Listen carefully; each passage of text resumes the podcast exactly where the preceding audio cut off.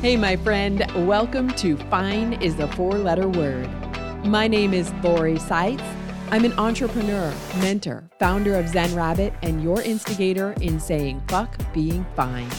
This show is for those of you who are done living with the dumpster fire and are ready to find the tools and courage to transform, to step into more success and fulfillment in both your personal and business life. You're in the right place for stories of self discovery, gratitude, and connection. And to help you strengthen that connection to your own inner guidance, you'll find each episode has an accompanying meditation. Now let's get into it. The amazingness of my guests and the insight they bring keeps astounding me. You are in for another fantastic show today with Roderick Jefferson. The first conversation he and I had, I was scribbling notes like a madwoman. Today, you'll hear us talking about the importance of making someone else's day a little bit better. The first wake up call that woke him up temporarily, and the adjustments he made after that. The other piece of the equation to ROI, how to be a better leader, and so much more. Roderick Jefferson's list of titles and experience is extensive and impressive. He's a rock star in the sales enablement world. And we didn't focus on any of that in this show. For the record, though, he's the Vice President Field Enablement at Netskope with 20 plus years of field enablement leadership experience. He's also a keynote speaker in that space and the author of the Amazon best-selling book Sales Enablement 3.0: The Blueprint to Sales Enablement Excellence. He is currently an executive in residence with VentureScale and one of the founding members of the Sales Enablement Society. Roderick is also a member of several advisory boards. When he's not working, which he is much better at doing now, you'll find him perfecting the art of barbecuing or playing on his bocce court with his family. Today's episode is sponsored by Zen Rabbit. The question many people are facing lately is Are you in a really bad place or a less bad place? Either way, it's bad. The great resignation isn't happening because people simply want more money. Studies show it's because they want to work in a culture that values them and thinks holistically about their happiness and well being. This is where the Fuck Being Fine program for companies comes in. It's time to stop saying everything's fine when clearly everyone's hair is on fire. The program teaches business leaders and their teams how to stay calm and grounded no matter what's going on around them so they can focus better respond thoughtfully instead of react impulsively, work more efficiently, and ultimately increase profitability.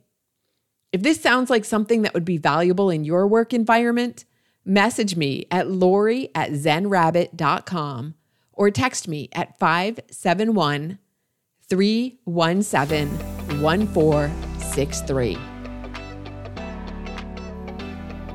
Hello and welcome to Fine is a Four Letter Word. My guest today is Roderick Jefferson, and I am so happy to have you on my show today. Thanks for joining us. I'm absolutely honored and can't wait to jump in with you. All right. Well, let's get right into it then and start with the, the first question I always like to ask my guests, which is what were the values and beliefs that you were raised with that contributed to you becoming who you have become in adulthood? They are four F's. They are faith, family, friends, and fun. And those have not shifted since I was a little kid. Tell me more about how those were instilled in you. Well, it was instilled by my mom, and and she, and you'll probably hear me quote her quite a few times throughout this. So buckle in and prepare. This is a woman that, and I always believed in, and said that if my mom didn't like someone, they're just not liked. You must have to do some really crazy stuff. My mom's one of those people that can find the best in anyone, and her faith was always foundational of everything. And then it, it, I was always taught that no matter what happens inside of your family, you're stuck with them. You may not mm. like them, but you still are stuck with having them. So you've got to work through things and figure out how to uh, work things out. And then the friendship thing, I've always been a people person. So it's always been about having a very small, tight network of folks but these are people that I trust intrinsically and will share everything under the sun, whether it's good, bad, or indifferent. And I expect the same thing back from them. And just as I've grown throughout life, if I can't have fun with on it with something with it, then as you say, your your forward four letter word, forget it. okay. All right. I, I feel like you have you have that same ability of making people feel comfortable wherever you go. Thank you for that. I, I try to. My you know, my goal has always been as a person and then secondarily as an executive and a leader that I've always believed that I'm successful one by making more people successful. The second piece is I've never believed that I'm important because I wrap my arms around things. I think we're all extremely important because we open up and allow to share and be your authentic self, right? And mm. you know, the last piece is if I can help someone's journey be just a little bit better, maybe not easier, but a little better, and I can give one person a smile, even if it's the person that is serving me at a restaurant and the people that are invisible, the mail carriers, the folks that are doing the garbage cans. If I can give those folks a smile, that may be the only smile that someone gives them all day or shows them that they're not invisible. Yes, that's so important. And, you know, we talk about that a lot in, in my first business and in the business I run now about that whole uh, showing people that they have value. That, that's not yeah. just important, it's imperative these days. There has never been a time, I think, in the history of the world where empathy and humanity and truly connecting with people, and I'm not talking about getting connections on social media because one, I think social media has made all of us less sociable. but I believe that making true connections, I can put my fingers on probably 15 people from high school that I'm still connected with. And that was a long time ago. And so to still be connected with those folks and have them in your inner circle and to have been through the ups, downs, the ins, the outs, the divorces, the wins, the babies, the deaths, all those things speak volume to how important people are. You and I are on the same page there, and I have the same the connections with some of my friends since we were babies in a crib and through school and through university and everything. Yeah. And that's not everybody has the ability to maintain those connections. I think a lot of people want to, but they they need somebody like you or me to be that catalyst. Oh, I agree. There there has to be one person you're right. There has to be one person that constantly kind of herds the fleas, if you will, to get everybody back together and on the same page. And I've always believed that um, we should get together at times other than funerals because after every funeral, what do we all say? You know what? Let's not be the next time we get together at the next funeral. And then what do you know? Yeah. We're at another funeral together. So I try and reach out and go, it's not a funeral, but we should probably get together before there's another funeral so that we can talk about not getting together only at a funeral. Yeah. Yeah. Let's bring the conversation back since the show is called Fine is a Four Letter Word to the 1st mm-hmm. experience you had. So you said in the in the intro part that one of your key beliefs and values is fun. Mm-hmm. So I have to ask you no, I want you to tell the story first, and then I'm going to ask you the question. Um, the first time everything was fine in your life, but it really wasn't fine. That that story of um, in in 2000 ah in in 2000 where i thought everything was good and then i suddenly one day so in, a quick story. We all check our, our laptops on sunday nights getting ready for the previous the next week. Well i was checking my laptop uh, checking my email and i woke up face down on my laptop and i thought uh oh something's wrong here and i just didn't feel right and it yeah. felt like vertigo i was a bit off and, and my balance was off I asked my wife to take me to um, the emergency to go get checked. Well, as I was bending over to tie my shoes, the lights went out. Literally, my brain shut off mm. because of an enormous amount of stress and being overloaded and just the the amount of things that were going on professionally and personally. And fast forward, I'm taken into the hospital and I wake up and it's literally so this was November 2000. I woke up in February. I wow. had been in a coma, in a medically induced coma for this long. They had me on Vicodin, Valium, Percocet, Demerol, and Elavil all concurrently. because my brain began to swell.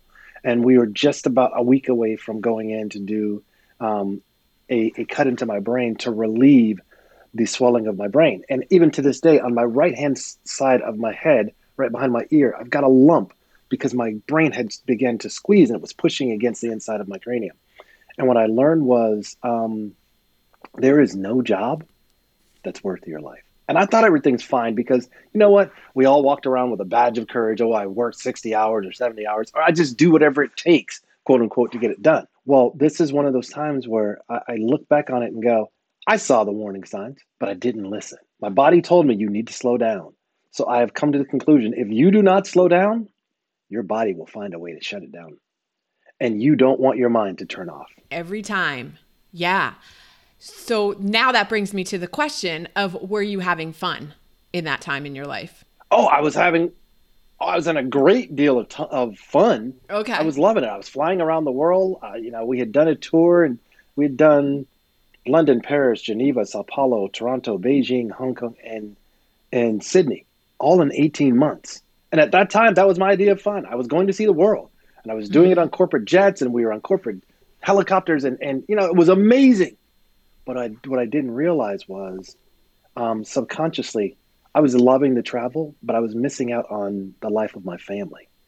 And one day, it just suddenly hit me, and I literally broke down into tears. I was like, I'm sitting in this beautiful palace here in Cannes Monte Carlo, and I have nothing but pictures to show my family. My kids are growing up. I come home sparingly to, you know, get my dry cleaning changed and catch up with my family and try and help my kids with their homework. And then before I knew it, I was gone again. So one, my wife said I didn't. She didn't sign up to be a single mom. Mm-hmm. And secondly, there was an enormous amount of resentment in both of my kids because dad's not there for all of the thing the activities at school. He's not there to, to coach them in sports. He's not there to help with the homework. And then i just thought you know what? This is just not worth it. And so i changed companies later. And i had settled down. And then what do you know? I stepped right back into that same routine. Because of my position i stepped right back in the same thing. And it just started that same problem all over again were you so you were seeing the same kind of warning signs or you just oh i was I, I was seeing the warning signs that i was also seeing that i was overstretched my brain and myself physically. But this time i actually stopped it and slowed it down okay. and started meditation and made sure that i was doing um, you know, date nights with my wife, and I had specific time with each of the kids that I was spending, and I was coaching them in athletics again and going to their activities. But I wasn't always present as a mm. problem. I was there physically, but hey, dad, can you get off your phone? Hey, dad, I know you've got to take these calls. Hey, dad, can you stay in for the entire basketball game instead of leaving at halftime so you have to go and do work stuff? And, you know, it's something that I don't wish that on anyone. So for those that have those small kids, my kids are older now. They're 32 and 24. I wish I could go back to that time, but you don't get a do-over in life. You don't get mm-hmm. the, the restart button. And looking at this in hindsight, and I heard them both say these exact words, Dad, we would have wished that we had less money and a different lifestyle. We've given that up to have you here. We wanted you. It wasn't the lifestyle. We wanted you present. Mm-hmm. Mm-hmm. I, I was just saw something earlier today about it, it was an article about gratitude and how having a gratitude journal became just another thing on this person's checklist. And it sounds like so you were doing the things, the meditating, the um, you know, going to the games, and, but it was all just a checklist like another thing on the to-do list and it wasn't really a feeling of it so much as a task. Oh it was definitely a task list. Even with the journal it was oh man i've got to make sure it's eight o'clock. I have to go write in my journal and i have to come up with my three to four things. And that's not really living that's just existing. Right. And the more you exist the more you start to lose who you are. And i realized that I had allowed what I do in my job to overcome and, and overtake who I was, which was friend, husband, father, brother, etc. Instead, I'd become that title or that ambassador of that logo or company that I was tied to at the time. How do you advise people now who are in those in that that career, you know, ladder on that career ladder? I mean, would you have listened if you had if you from now came back to you 20 years ago, would you have listened? I think I would have because if I would have been given examples of what was going to happen if I didn't listen, right? So here, here's an example. We always talk about ROI, right? The return on investment. Mm-hmm. But I've realized in, in wisdom from age and stage, that's only half the equation. There's another piece. There's something called COI now, which is the cost of an action. And that is what happens if you do nothing to change what you're doing right now? What is that going to turn into? And I didn't realize that what I was doing was essentially I was like a wave on a rock. I was chipping away with every wave. It was destabilizing my stability of life, right? And and so they could have shown me that experience. Yeah, I would have listened. And how would what do I would tell folks now? First and foremost, never allow what you do to overtake who you are because it's very easy to do and it happens before you realize it, especially as you're fighting to ladder climb in your career and you're trying to advance financially, etc. The other piece is, um, and this was a hard one to learn corporate America, entrepreneurship also, is here to make a profit. It's not here to make friends. We are all interchangeable parts. I have been released three times in my career, not for performance, but because of reorgs. And you know what? Even as I was talking about earlier, the company I was in where I was flying around the world with the CEO we're on the corporate jet, I got riffed. I got re- released. And he didn't even realize I was gone, right? Wow. Until it was time for the next time. And it was time for us to fly. And unbeknownst to him, all of my passwords at the time were something that only meant something to me. So he didn't even know how to get into his own laptop for presenters because I, I I ran with his presenter laptop. And he called me on a Friday. Fortunately, I was back on um, payroll by Monday, and we were on a plane by Tuesday again. But you know, my mom used to say something, and, and she'd ask me all the time, "Do you know when your CEO is on vacation?" And I said, "No, I have no idea. It just kind of comes and goes." She said, "Yeah, but think about this. If the garbage man or the plumber doesn't come for one to two weeks, you'd notice that, wouldn't you?" And I said, "Yeah." She goes, "Now think about who and what is really important in life."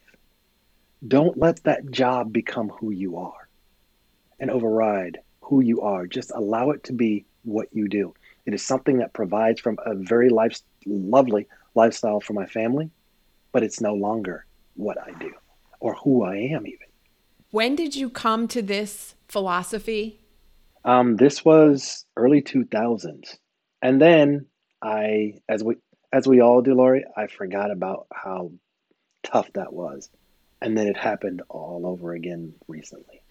Before we get to that, I want to ask you were you how were you incorporating this philosophy into your leadership of teams? Like were you encouraging your your people to take vacations, to Absolutely. do these, you know, practice gratitude, do these things? Uh, are you saying today or no, throughout my be- career? Between 2000 and yeah, throughout your career? Oh yeah, yes. The, the answer is, is absolutely. And there were times where I would go to my leaders or folks on my team and say, you know what, I can see that you're running red line. It's real hot right now for you. And I can see that you need a break. Take a couple of days off, take a long weekend, whatever it may be. And I also instituted something in that time period with my team that I called off the grid. And that was if you need to go take care of a dentist or your child has something going a play in the middle of the day or you need to go and, and you know one guy had to he was selling his home and he needed to go sign paperwork. I said don't take time off.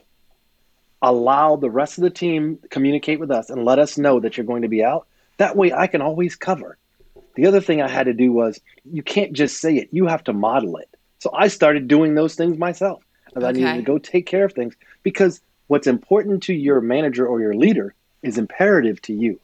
And they're not going to listen to what I say. They're going to do what I model for them. Exactly. Just right. I mean, I don't want to necessarily compare team members to children, but it's the it is this it is similar. You can say all you want and if you're not actually doing it, then they don't really think you think it's okay. I agree. And they're going to follow what you do. And to your point, it's it's it's a lot like children because, and I, I've always believed that I'm not building a team, I'm not building an org, I'm building a family when I start building out my even my professional, and I treat them as such. And so, showing them this thing now, one, it means something because it's actionable even with the folks that are now part of my leadership tree that have gone from individual contributor all the way up to VP and executive, they now take that uh, off the grid with them to as a part of their leadership team and, and other things that you know we've shared and they've seen me do. So it's amazing, and it's more like children than you realize. And that is, there's an old adage and goes this way: little um, little pictures have big eyes, and what that means is everything that they see is watching you all the time, even when you don't even realize you're being watched. Mm-hmm. Were you supported by your uh, superiors in this philosophy? I never shared it. Okay. It was something that I used with my team. I didn't go and say, hey, I've got this off the grid thing. No. But what I did do is let them know that when my people have too much on their plate is when I step in to kind of intervene and I'll say XYZ person is can just cannot take on another task. And if we're going to give him or her something, then we've got to agree as leaders what are we going to take off of their plate because we can't just keep piling things on. That's not common in corporate. Thank you. I try my I have heard so many not to be typical. Not to be common. I've heard so many stories from from people and from connections on LinkedIn from clients wherever uh, about how that's not the environment in a lot of companies. It's push them as hard as you can to get the most out of them in terms of productivity and you know, accountability and all of that. And it's astounding to me how managers don't realize how counterproductive that is. Yeah, you know, again, it goes back to my adage of corporate America is here to make a profit, not friends. They, I'll say, they look out for people. Do they care about people? Uh, that's debatable. And we all talk about culture, culture, culture. To me, my definition of culture is what happens when no one is watching. That's really cool culture. It's not what you put on your website. It's not what you put on your marketing slicks and, and fluff it's what people really say on things like Glassdoor when they leave, mm-hmm. because they're going to tell you really what that culture was. They may not say it there because obviously they would like to maintain their employment.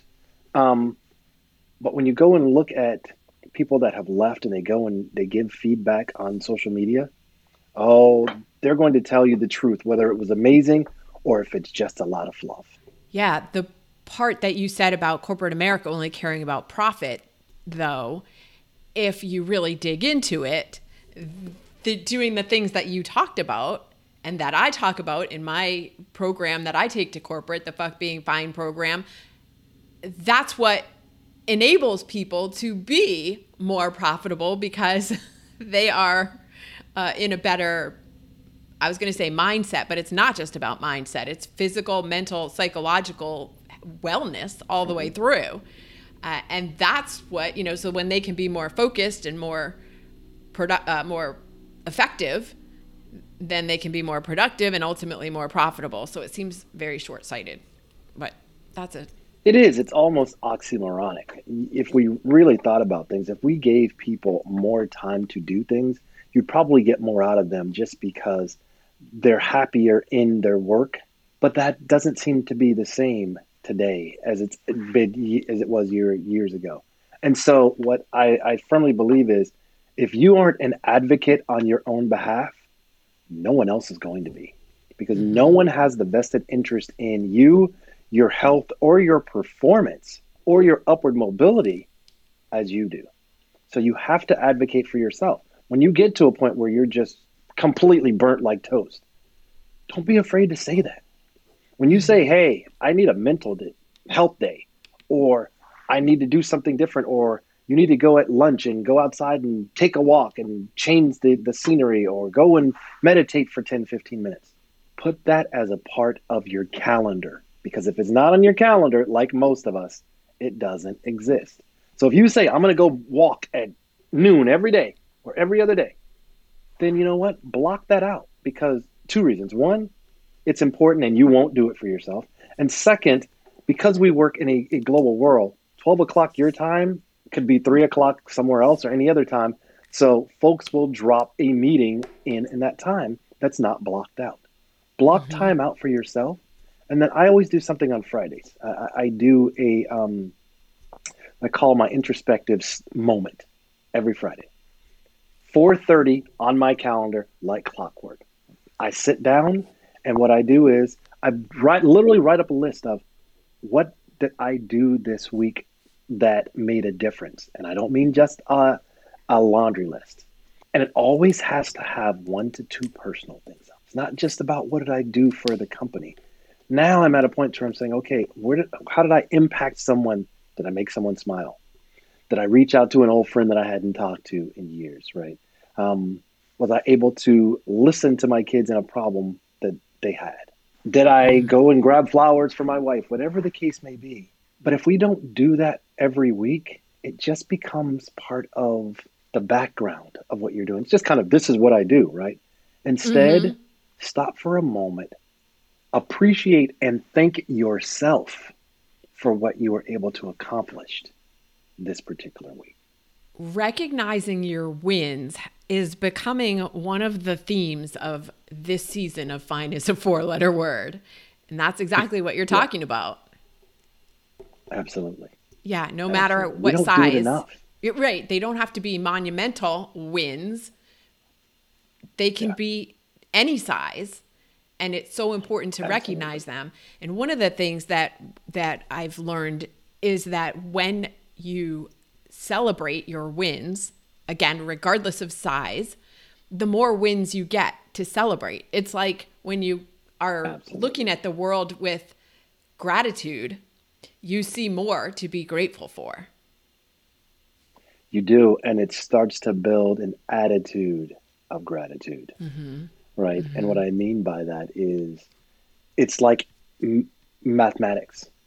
It all compounds on top of each other. First, you, you learn the basic arithmetic, then it's algebra, then it's geometry, then trigonometry, then it's statistics. Well, you can't just go straight to stats. Stats are the, the and I would say to align that to life. Those are the big rocks that you actually move this week.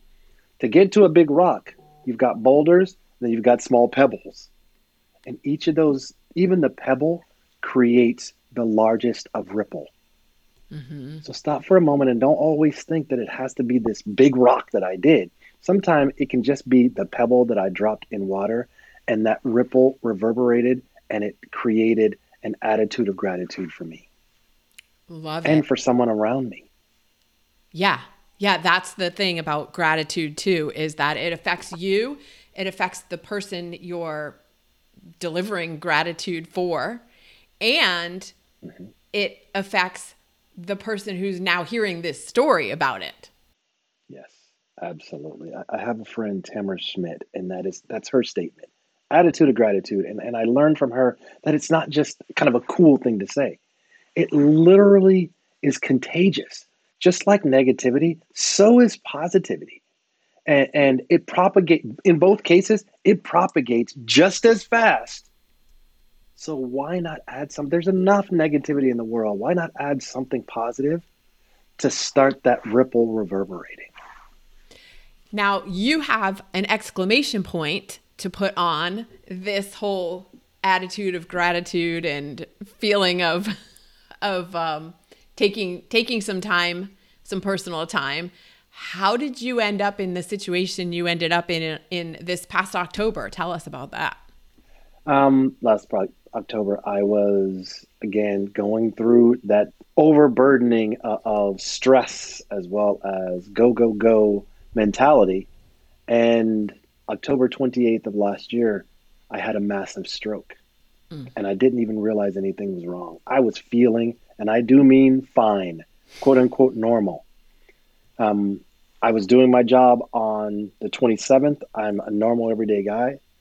On October 8th, my brain shut down again. And this time it shut down in a different way. It was a massive stroke. That uh, cl- blood clot floated up to my brain and it literally shut me down. I had a stroke while I was asleep. And 98% of people never wake up from a sleep stroke. Yeah, I am so part of the 2% club and proud to be there. Mm-hmm. Terrifying. I went through speech therapy. I had a terrible, terrible stutter that became stutter, that became stammer. And now, once again, thank God my um, speech pattern and articulation is back. And it was all due to, and I had no idea, but it was actually due to congestive heart failure. I didn't even know that I had a bad heart. I mean, I knew I had a bad heart, but not as bad as it was. Mm-hmm. My heart was only pumping at 23%. Oh my At gosh. 20%, you get cardiac arrest and you die. And I didn't know I was that close to death's door. Wow. Talk about something that'll change your mindset and your outlook. Yeah. But then when the doctor told you what, he said he was, because I thought this was so funny when you told me this story uh, of um, after you went through that and he told you how long it was going to take to recover. Because you had that recording. I don't know if you have it with you now, but I, I have the recording, yes, yes. the doctor said that it would take me six weeks to get back. And my response was just out of gut reaction, because that's who I am. I said, no, more like four weeks. and and you know it's funny, Lori, because I I listened to that thing over and over, just again that attitude of gratitude on my Fridays, and since I had that statement on the um, on the recording, I don't have that mindset anymore. If it takes six months, if it takes two years, they explained to me it would be eighteen months to two years to get back to my full mental capacity. I'd say I'm probably about 85% now. I, Mhm. am incredibly blessed to be where I am. But if it takes that long, now I'm about the journey. I'm not about just the outcome and the end anymore. Mhm. Life has Yeah. shifted immensely since the stroke. You know, you lose parts of your body, you lose the ability to speak, you become dependent on everyone around you, even for the smallest of things like making it to the bathroom. It will change you in astronomically. And and personally I'll say this. If I didn't have faith going into this, I would certainly have a different level of it right now. Mm-hmm. Because to know that I'm part of only 2% of people in the world that are still alive after a sleep stroke, man, I've got to believe there's a reason I'm still here. And the greater power has something in mind for me. Yes, yes. Have you seen any instance of what that might be, or are you still waiting to see clearly on that? No, I think I'm starting to see bits and pieces of it. It's starting to come together. Um, and I'm going to hold off on it, but the answer to you is absolutely. And I've shifted some things that I used to do before I don't do anymore. And I'm also looking at life differently. And I'm on the verge of putting together um, a a keynote speech, a TEDx talk, as well as a workshop to help others. And I call it the 2% mentality, right? Going back to my 2% club. Mm-hmm. And how that 2% mentality will either make you if you own it or will break you if you allow everything and everything and everyone around you to own the direction you're going. Mm. I love it. You have dropped so many wisdom nuggets of wisdom here. I am so grateful to have had the opportunity to have you on the show and to talk about these important concepts and topics that you you covered. Before we go, what is the song that you listen to when you need that extra boost of energy, something that hypes you up? What's your song? It's so funny you ask that because as a keynote speaker, we all have our walk on uh, Right? song, right? Yep. And and and I certainly have mine, and it is "Brush Your Shoulders Off" by Jay Z. It's just something that reminds me that I've got to get this off my shoulders so that I can share everything that I've got, the best of best, for my audience.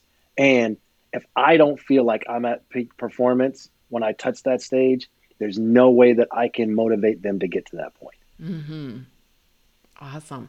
So, speaking of which, if somebody wanted to get in touch with you to have you come and present or to continue the conversation we've had today, what's the best way for them to do that?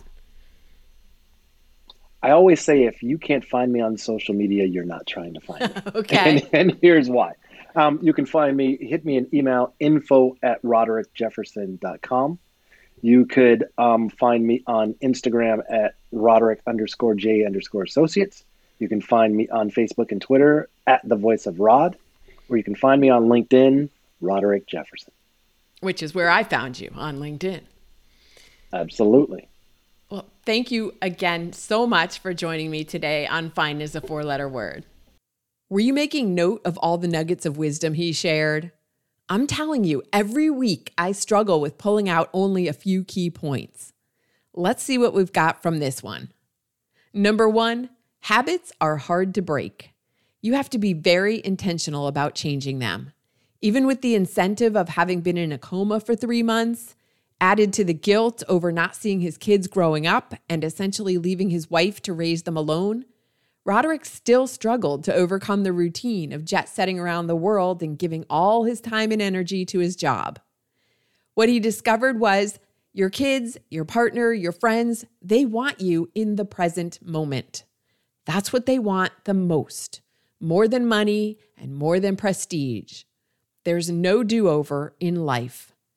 Number two, when you're living your life simply to check all the boxes on the to do list, even if one of those boxes is right in my gratitude journal, that's not living.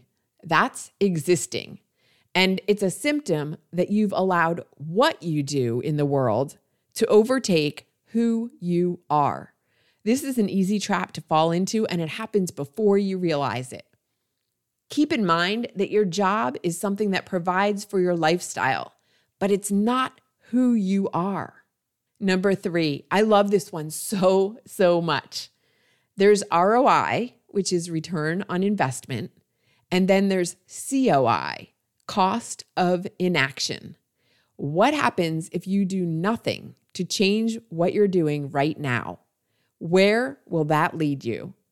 And is that somewhere you'd want to end up? Number four, as a leader, you have to model the behavior you want to establish.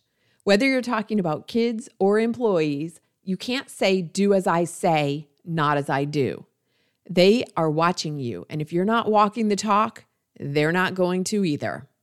Number five, you are responsible for advocating for yourself. No one else is as interested in your health, your performance, or your upward mobility as you are. So when you reach a point where you're burned out, don't be afraid to speak up and say, I need a mental health day, or I need to go for a walk. I love Roderick's practice of taking his introspective moment on Friday afternoons to reflect on how he impacted someone that week. This is related to Tony Jalen's practice of asking himself daily, How can I serve someone today? How can I make a difference today? If you haven't listened to Tony's episode, that was season two, episode nine, called Complacency is a Disease. Thanks for being here and subscribing to Fine is a Four Letter Word. Please share this show with a friend or a colleague. If you're feeling especially generous, leave a review so other people like you can discover the show too. It's on Apple Podcasts, Spotify, Google Podcasts, Amazon Music, Stitcher, and all the major podcast directories. You can join me on social too. On Instagram, it's zen underscore rabbit. You can find links to the other platforms at zenrabbit.com. Before you go, remember to take a moment to think about what you're grateful for today. Lastly, you can find this week's meditation queued up right after this episode. And if no one's told you this week, I'm proud of you. Take good care.